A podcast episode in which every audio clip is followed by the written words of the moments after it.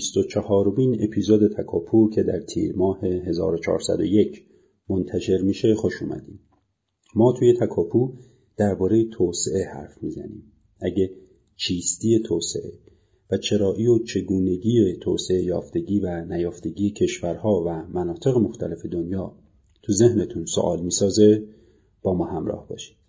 این آخرین قسمت از پرونده دولت و توسعه است و ببخشید که با تأخیر تقدیمتون میشه. طبق روال پیشین توی آخرین اپیزود هر پرونده برای کسانی که می‌خوان با عمق بیشتر مباحث رو کاوش بکنن و کنجکاوی هاشون رو پیگیری کنن کتاب معرفی می‌کنیم. حالا قبل از اینکه وارد معرفی کتاب ها بشین از یه پادکست جدید بگم براتون. اخیرا جمعی از دوستان عزیزمون پادکستی منتشر کردن با عنوان نسیان. که تلاش می‌کنن تا قبار فراموشی رو از روی برخی جمعیت ها تشکل های ایرانی پاک کنن. قصه آدم هایی که زمانی دور هم جمع شدن تا کشورمون رو محیط بهتری برای زندگی همه کنن. اولین اپیزودش هم اختصاص داره به جمعیت نسوان وطنخواه که صد سال پیش تشکیل شد و بر شرایط کشور اثراتی گذاشت. این قسمت اول پادکست ماست. پادکستی که تلاش اصلیش بازخونی قصه انجمنها و احزاب و سازمانها و در کل جمعهای ایرانیه. از محافل سیاسی گرفته تا ادبی و فرهنگی و اقتصادی. قصه ای از شکلگیری جمعها رویاهایی که داشتن و پایان عموما تکراری اونها. پایان ناتمام معمولیت های مهم و به فراموشی سپرده شدنشون. و البته این وسط گاهی هم قرار گریزی به قصه بعضی اعضا افراد مرتبط و مسائل جانبی اون گروه ها بزنیم واقعیت اینه که ریشه این انتخاب از دل یک کنجکاوی غمانگیز در مواجهه ما با تاریخ خودمون و مقایسش با بقیه کشورهای دنیا میاد. توی خیلی از منابع به تاریخ داشتن به چشم یه مفهوم معنابخش و هویت دهنده نگاه میشه. خب تاریخ یه قسمت از دنیا هم به ما نشون میده که سازمان ها و مجامع مختلف از یک کسب و کار ساده گرفته تا یه حزب سیاسی چطور با تداوم و تکامل و توسعه خودشون روز به روز بزرگتر و کاراتر شدن و تیکه های از پازل پیشرفت رو تشکیل دادن. چیزی که البته به شکل پرتکراری عکسش توی جامعه ما رخ داده. موزلی که گاهی از تصمیمات سیاسی میاد که هر کسی اومد هر چی بود رو به سمت تخریب برد گاهی از خواص اجتماعی یا بعضی وقتها هم از جنگ و جدل های فردی دقیقا همون چیزایی که باعث شده تا جوامعی مثل ایران رو در دست جوامع کوتاه مدت قرار بدن. میگن بخشی از جنگ علیه فراموشی یادآوری مدامه و ما توی این پادکست سعی می‌کنیم این قصه ها رو روایت و یادآوری کنیم. خب برگردیم به تکاپو و بریم و بشنویم اپیزود آخر پرونده دولت و توسعه رو. کتاب هایی که دوست خوبم افشین حزاقه برای معرفی آماده کرده. این نکته رو هم بگم که این اپیزود خلاصه کتاب نیست صرفا معرفی کتابه. امیدوارم که براتون مفید باشه.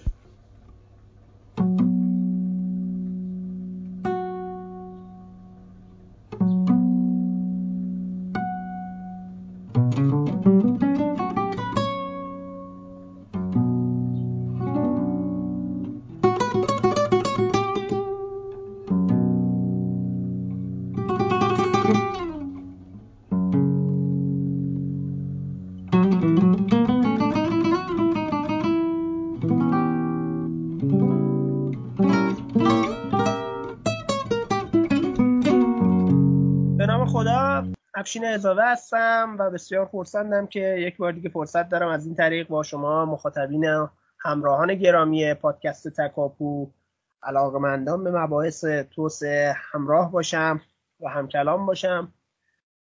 در اپیزود پایانی پرونده دولت و توسعه که مرور و معرفی برخی کتاب ها در این حوزه می‌پردازیم.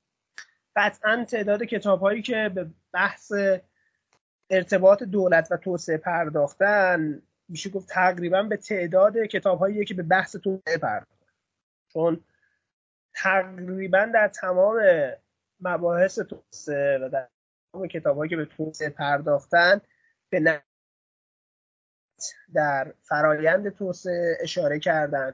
چه اونهایی که نظرگاهشون به توسعه توسعه اقتصادی بوده چه اونهایی که بحث توسعه و مدرنیزاسیون رو دنبال کردن چه اونهایی که به دنبال توسعه صنعتی یا در مباحث اخیر به دنبال توسعه پایدار بودن. در همه این مباحث و سایر مباحث مرتبط به توسعه قطعا دولت نقش داشته. اما خب ما اینجا به هشت کتاب بیشتر فرصت نمی کنیم که بپردازیم.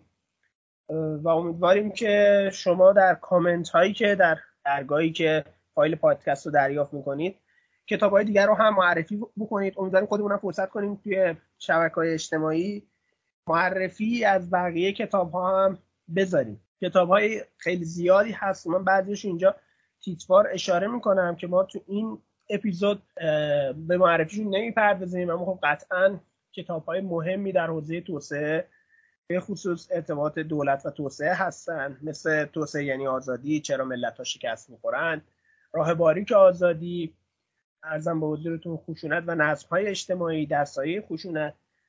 خب همه این کتاب ها به بحث نظم های سیاسی دولت و توسعه پرداختن. اما ما چون تو پادکست های دیگه و تو اپیزودهای دیگه کم به این کتاب اشاره کردیم اینجا ازشون میگذریم.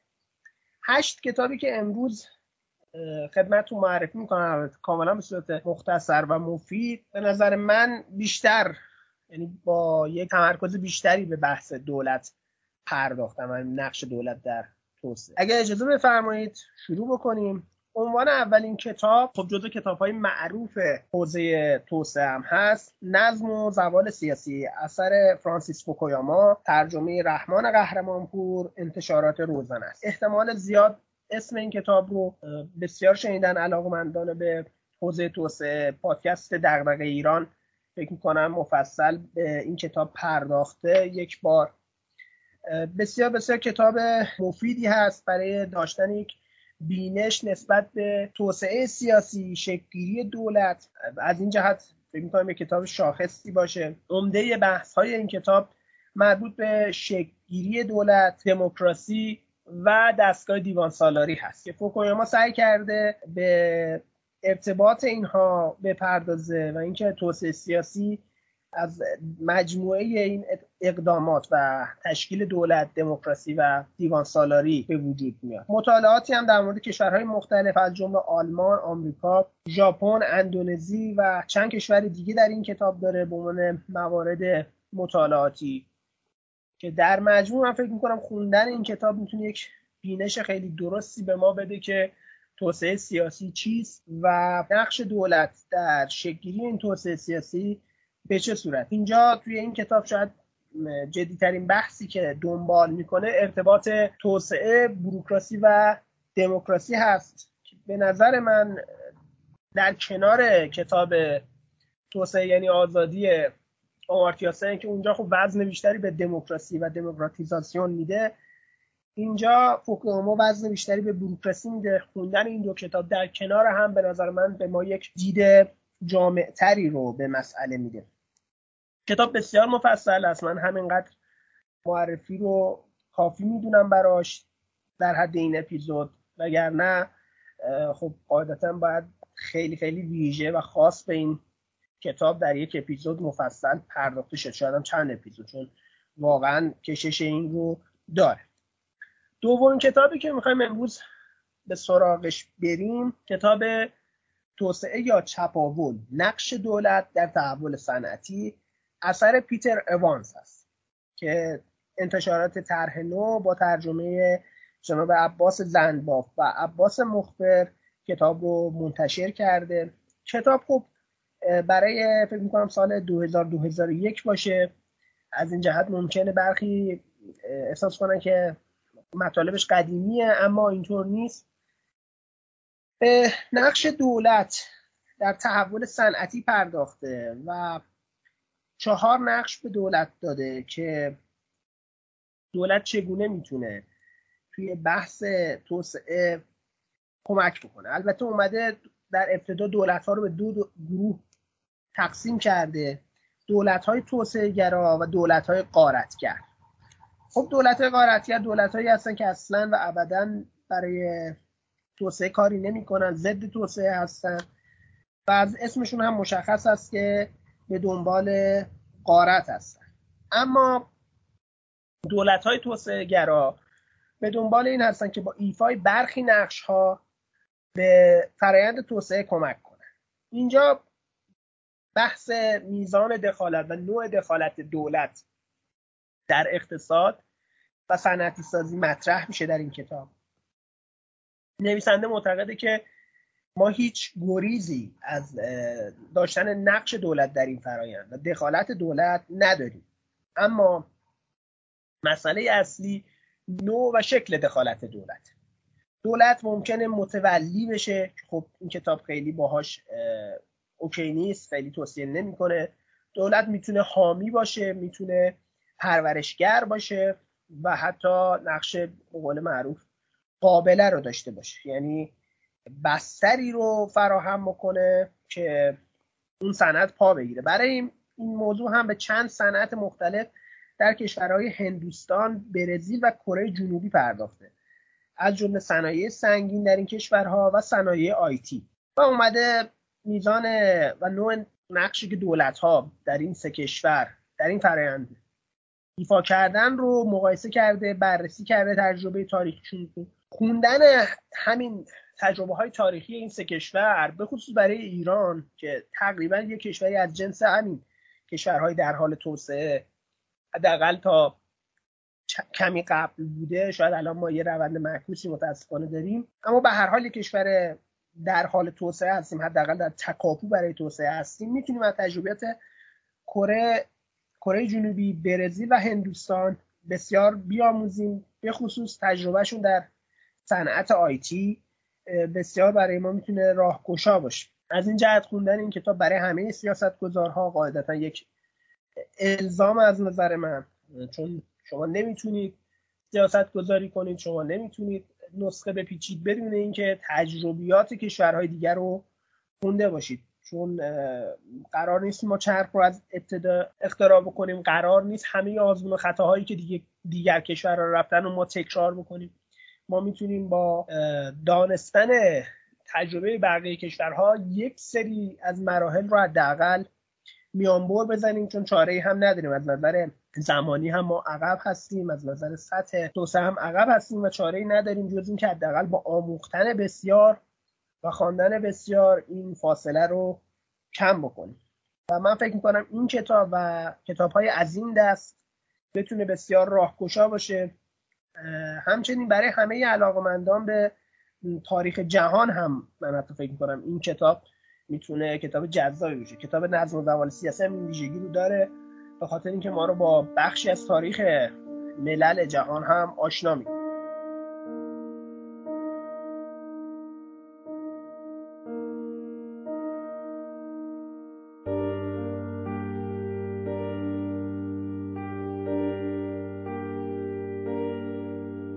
کتاب بعدی که می‌خوام معرفی می‌کنم باز تقریبا کتابی مشابه کتاب توسعه یا چپاول هست. عنوان کتاب توسعه اقتصادی در آسیای جنوبی.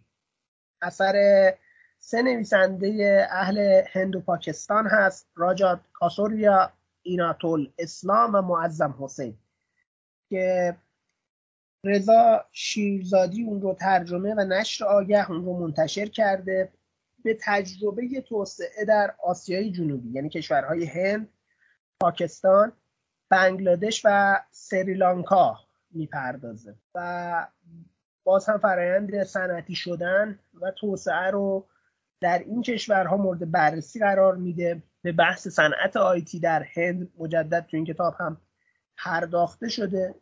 این کتاب هم باز از این جهت که ما رو با تجربه تاریخی یک سری کشورها که باز نسبتا شرایط کم و بیش مشابهی مثل ما دارن توی مسیر توسعه هستن باز بسیار درس آموز هست. در مورد سیاست های منطقه ای هم توی این کتاب صحبت شده در مورد همکاری های منطقه ای برای بحث توسعه و وضعیت این کشورها البته این کشورها یه تفاوتی که با ما دارن شاید اینه که بیش از ما به بحث صنعت کشاورزی وابسته هستن. هرچند کشور ما هم کم و بیش کشاورزی درش اهمیت ویژه‌ای داره اما خب تو کشورهای هند و پاکستان و بنگلادش کشاورزی یک جایگاه بسیار ویژه‌ای داره و تنوع و تکثر و جمعیت این کشورها هم خب بسیار از کشور ما بیشتره. و شاید اینها تفاوت هایی باشه که کمی مسیر توسعه رو متفاوت کنه در کشور ما و این کشورها. اما در مجموع خوندن تجربه این کشورها بسیار مفیده. بحث سیاست های صنعتی سازی. که دو سیاست عمده معمولا پیگیری میشه یا جایگزینی واردات یا صنعتی شدن مبتنی بر صادرات که مسیری که کره جنوبی در اون شهره هست. فکر می‌کنم باز خوندن این کتاب می‌تونه درس آموز باشه برای ما. من به همین قدر معرفی این کتاب باز اکتفا می‌کنم. به سراغ کتاب دیگه میرم که اثر هرناندو دوسوتو است. نشر منتشر کرده کتاب راز سرمایه. فکر می‌کنم باز جز کتاب هایی باشه که علاقمندان به توسعه حتما اسمش رو شنیدن. ترجمه دکتر فریدین تفضلی که به این می‌پردازه چرا سرمایه داری در غرب موفق می شود و در جاهای دیگه شکست می‌کنه توی این کتاب اومده به نقش حاکمیت و دولت در بحث مالکیت و در بحث تبدیل دارایی های افراد به مواردی که بتونن با اونها فعالیت اقتصادی داشته باشن می‌پردازه تبدیل زمین ها و مایملک مردم که شاید در خیلی از جاهای دنیا مشکل سند داشته باشن به خصوص که در کشور ما یک مشکل عمده و یه معضل اساسی هست. خیلی از زمین های ایران سند درست حسابی ندارن و همین باعث شده که این زمین ها و این مایملک نتونن پشتوانه فعالیت اقتصادی به عنوان اعتبار برای مردم باشن. میاد به این می‌پردازه که چطور با گسترش حقوق مالکیت و به رسمیت شناخته شدن حقوق مالکیت مردم بر این زمین ها یا ساختمون هایی که اغلب ممکنه به دلیل نداشتن جواز یا هر چیز دیگه غیر قانونی تلقی بشن چه نقشی توی رشد سرمایه داری داره. برای که این تجربه رو هم بتونه دقیقتر مطالعه کنه به تاریخ مسئله زمین و مالکیت و اعتبار در آمریکا پرداخته و از تجربه آمریکا گفته باید یاد بگیرید تجربه که 100 سال آمریکایی ها مسیری که در قرن 19 و بعد در قرن 20 طی کردن می‌دونید که مسئله زمین توی آمریکا و مستعمرات آمریکا یه مسئله واقعا اساسی بوده و حل این مسئله شاید آمریکا رو در مسیر توسعه و سرمایهداری قرار داد. و در مقابل میاد کشورهای دیگه ای رو از جمله کشور خود نویسنده یعنی پرو رو مورد بررسی قرار میده مصر رو مورد بررسی قرار میده مالزی رو مورد بررسی قرار میده تا ببینه وضعیت زمین ها این کشورها به چه صورت دستگاه بروکراسی این کشورها چه, فرا... چه میزان فرایندی باید درش طی بشه و خب اونجا به بحث بروکراسی کاذب یا بروکراسی مانع که به کاغذ بازی در ایران شهره است رو هم مورد اشاره قرار میده که چه ضررهایی داره توی بحث هم ثبت مالکیت هم بحث راه اندازی کسب و کارها که خب جزو موانع فضای کسب و کار در کشورهای جهان سوم هست. این میزان از کاغذبازی اداری و موازی کاری های دستگاه های اداری. به اون ایراد هم تو این کتاب پرداخته شده. کتاب تقریبا حجمش کمه و میشه اون رو سریع خوند.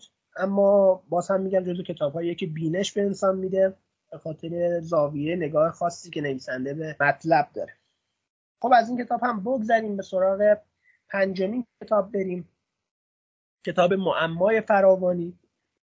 اثر خانم ترلین کار نویسنده ونزوئلایی که به بحث دولت های نفتی و اقدامات اونها در دوران رونق های نفتی پرداخته.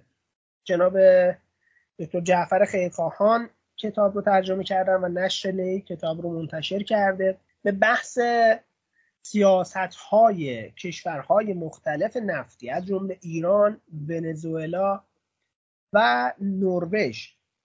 بعد از کشف نفت تو این کشورها پرداخته و به خصوص سیاست هاشون در دوران رونق نفتی که هر کدوم این مسیرها و ریلگذاری ها به کجا ختم شده و چه تفاوتی بین ایران و ونزوئلا با نروژ بوده که نروژ از نفت می‌تونه استفاده بکنه و نفت براش برکت به حساب میاد. اما در ایران و ونزوئلا شاید نفت نوعی نفرین منابع طبیعی تبدیل شده. آیا واقعا داشتن منابع طبیعی نفرین هست؟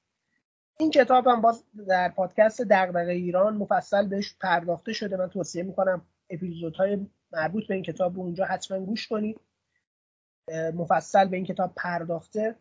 تفاوت اصلی بین ونزوئلا و ایران و نروژ سر داستان نفت. از نظر این کتاب اینه که نروژ قبل از اینکه نفت تو اونجا کشف بشه و بخواد صادر بشه دولت سازی درش اتفاق افتاده بود. رابطه بین جامعه و دولت تنظیم شده بوده. دستگاه اداری مستقر شده بوده. یعنی در واقع این پول نفت نبوده که در نروژ دولت ها رو ساخته. بلکه خود دولت ها وجود داشتن دستگاه دیوانسازی وجود داشت. به همین خاطر تونستن یک سیاست اقلانی و دموکراتیک در خصوص نفت اتخاذ کنن. اما در ایران و ونزوئلا قبل از اینکه دولت های مدرن کاملا شکل بگیرن و ساختارهای اداری مدرن شکل بگیرن پول نفت و ماجراهای نفت وارد میشه. همین باعث میشه دولت های رانتی نفتی در این کشورها شکل بگیره و دولت نفت رو به عنوان یک منبع اقتصادی برای خودش خرج های خودش در نظر بگیره و همین آفتی شده برای این کشورها که در ونزوئلا و ایران نارامی ها و انقلاب هایی رو به دنبال داشته. خب باز هم من توصیه می‌کنم این کتاب حتما خونده بشه چون به ما نشونده به خصوص به ما ایرانی ها به خصوص بخشی که به سیاست نفتی پهلوی موازی با سیاست نفتی ونزوئلا پرداخته. به ما نشون میده چه اشتباهاتی مرتکب شده. اشتباهاتی که متاسفانه ما در سالهای اخیر هم شاهدش بودیم به خصوص بعد از دوره آقای احمدی نژاد که رونق نفتی چه بلایی سر کشور ما افتادن. در آستانه یک رونق نفتی دیگه هم قرار داریم در کشورمون. و من فکر نمی کنم که ما هنوز از تاریخ درس گرفته باشیم و خب این ناراحت کننده است.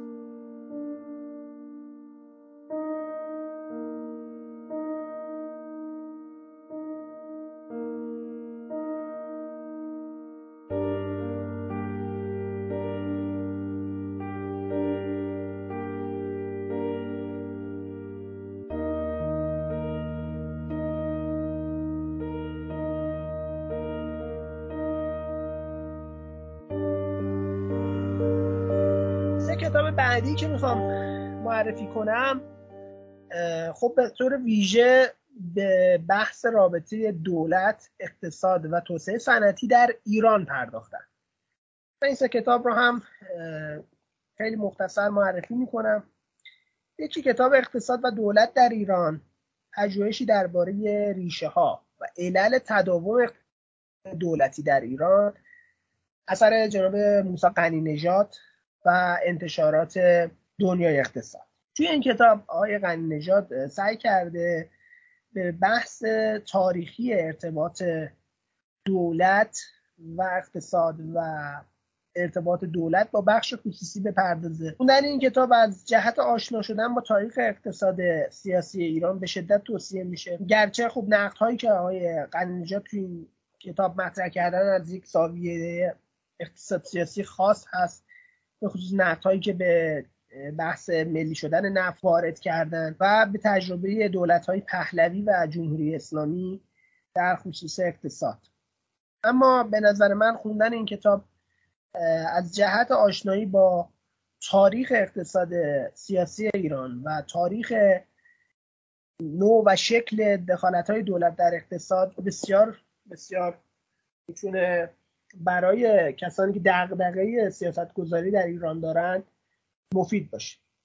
دو کتاب دیگه هم باز همین جنس هستن. کتاب دولت و رشد اقتصادی در ایران. اثر آقایان مسعود نیلی، حسن درگاهی، محمد کردبچه و فرهاد نیلی. که باز هم انتشارات نی این کتاب پرداخته. کتابی هست که اومده به مفاهیم رشد اقتصادی چگونگی اندازهگیری اون و نقش دولت و اثر دولت بر میزان رشد اقتصادی پرداخته. باز هم اینجا صحبت سر نوع و میزان دخالت دولت در اقتصاد هست و نقش اون در رشد اقتصادی مفاهیم اقتصادی خاصی داره. به نوعی میشه گفت این کتاب کمی تخصصی تره از کتاب های دیگه ای که معرفی کردیم از جهت اقتصادی. به خاطر اینکه به شاخص های اقتصادی پرداخته و ادبیاتش به نوعی به نظر من کمی تخصصی تره و بیشتر به مباحث اقتصادی پرداخته تا اقتصاد سیاسی.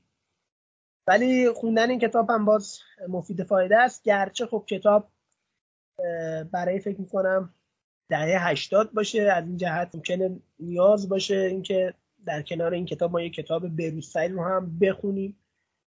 تا بحث سیاست اقتصادی در دولت های جمهوری اسلامی رو به خصوص بتونیم بهتر پیگیری بکنیم. ولی که باز هم کتاب بسیار مفیدیه به خصوص برای کسایی که علاقه مندن که این مباحث رو در خصوص ایران به طور ویژه دنبال می‌کنه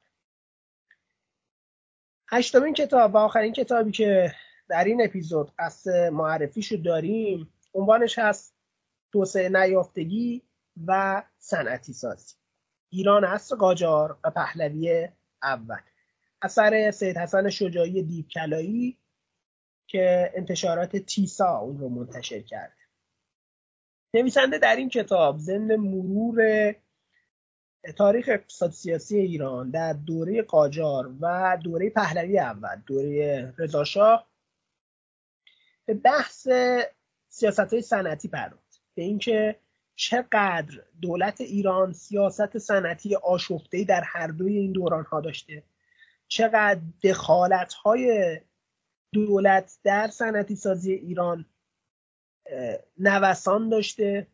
چقدر بخش خصوصی ضرر دیده از این سیاست های نوسانی دولت از این سیاست های اشتباه دولت در صنعتی سازی در این دو دوره به خصوص دوره پهلوی اول. که چقدر برای ما فرصت هایی رو از بین برده و به ارتباط سیاست های صنعتی در ایران و مسائل جهان پرداخت. زاویه دید این کتاب اینه که صنعتی نشدن ایران نوعی تعمد استعماری درش بوده. دولت های استعماری روس و انگلیس مانع از صنعتی شدن ایران در عصر قاجار شدن. بسیار در مسیر صنعتی شدن ما حتی در دوره پهلوی اول. سنگ اندازی کردن.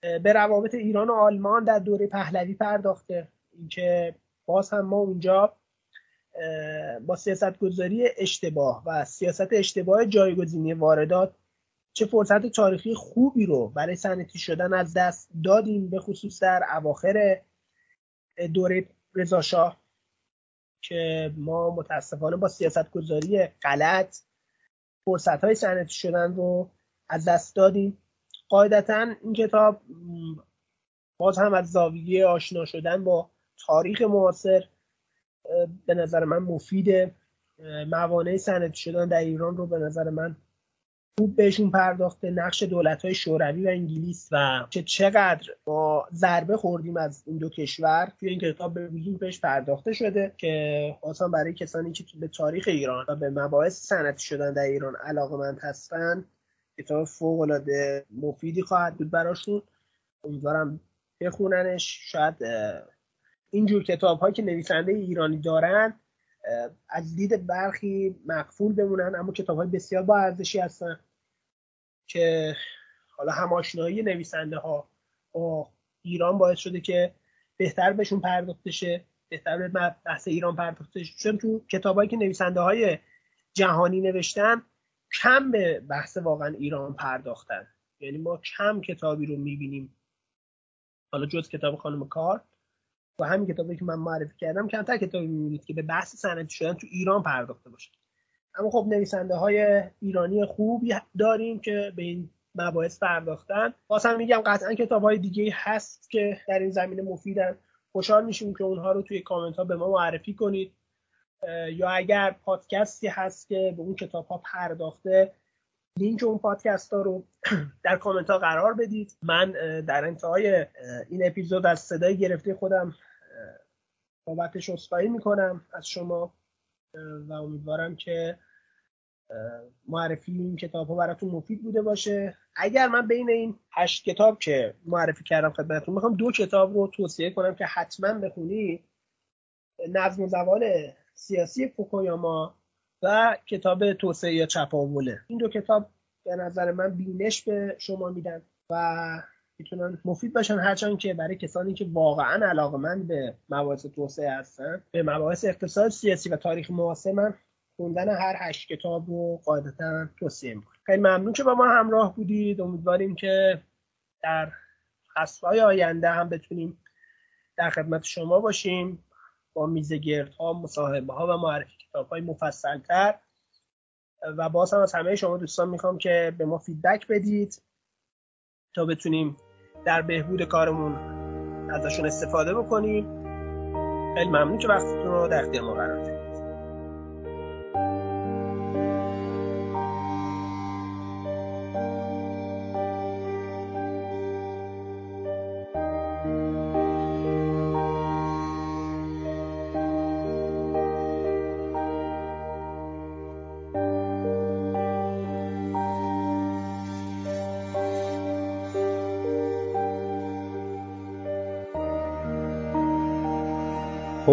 امیدوارم که این اپیزود براتون مفید بوده باشه و پسندیده باشین. ممنون از شما که تا اینجا همراه ما بودید. اگر شما هم کتابی رو مفید می‌دونین برای دیگران اونو کامنت کنین اسمش و عنوانش و مشخصاتش و همینطور اگه ابهامی یا سوالی درباره منابع معرفی شده توی ذهنتون هست ما می‌تونیم توی کامنت ها بیشتر موضوع رو توضیح بدیم و باز بکنیم. تکاپو رو می‌تونید در همه اپ های معتبر پادگیر مثل Castbox، Apple Podcast و Google Podcast و بقیه پادگیرهای معتبر پیدا بکنید. توی این روزها مراقب سلامت جسم و روان خودتون باشید. خدا نگهدار.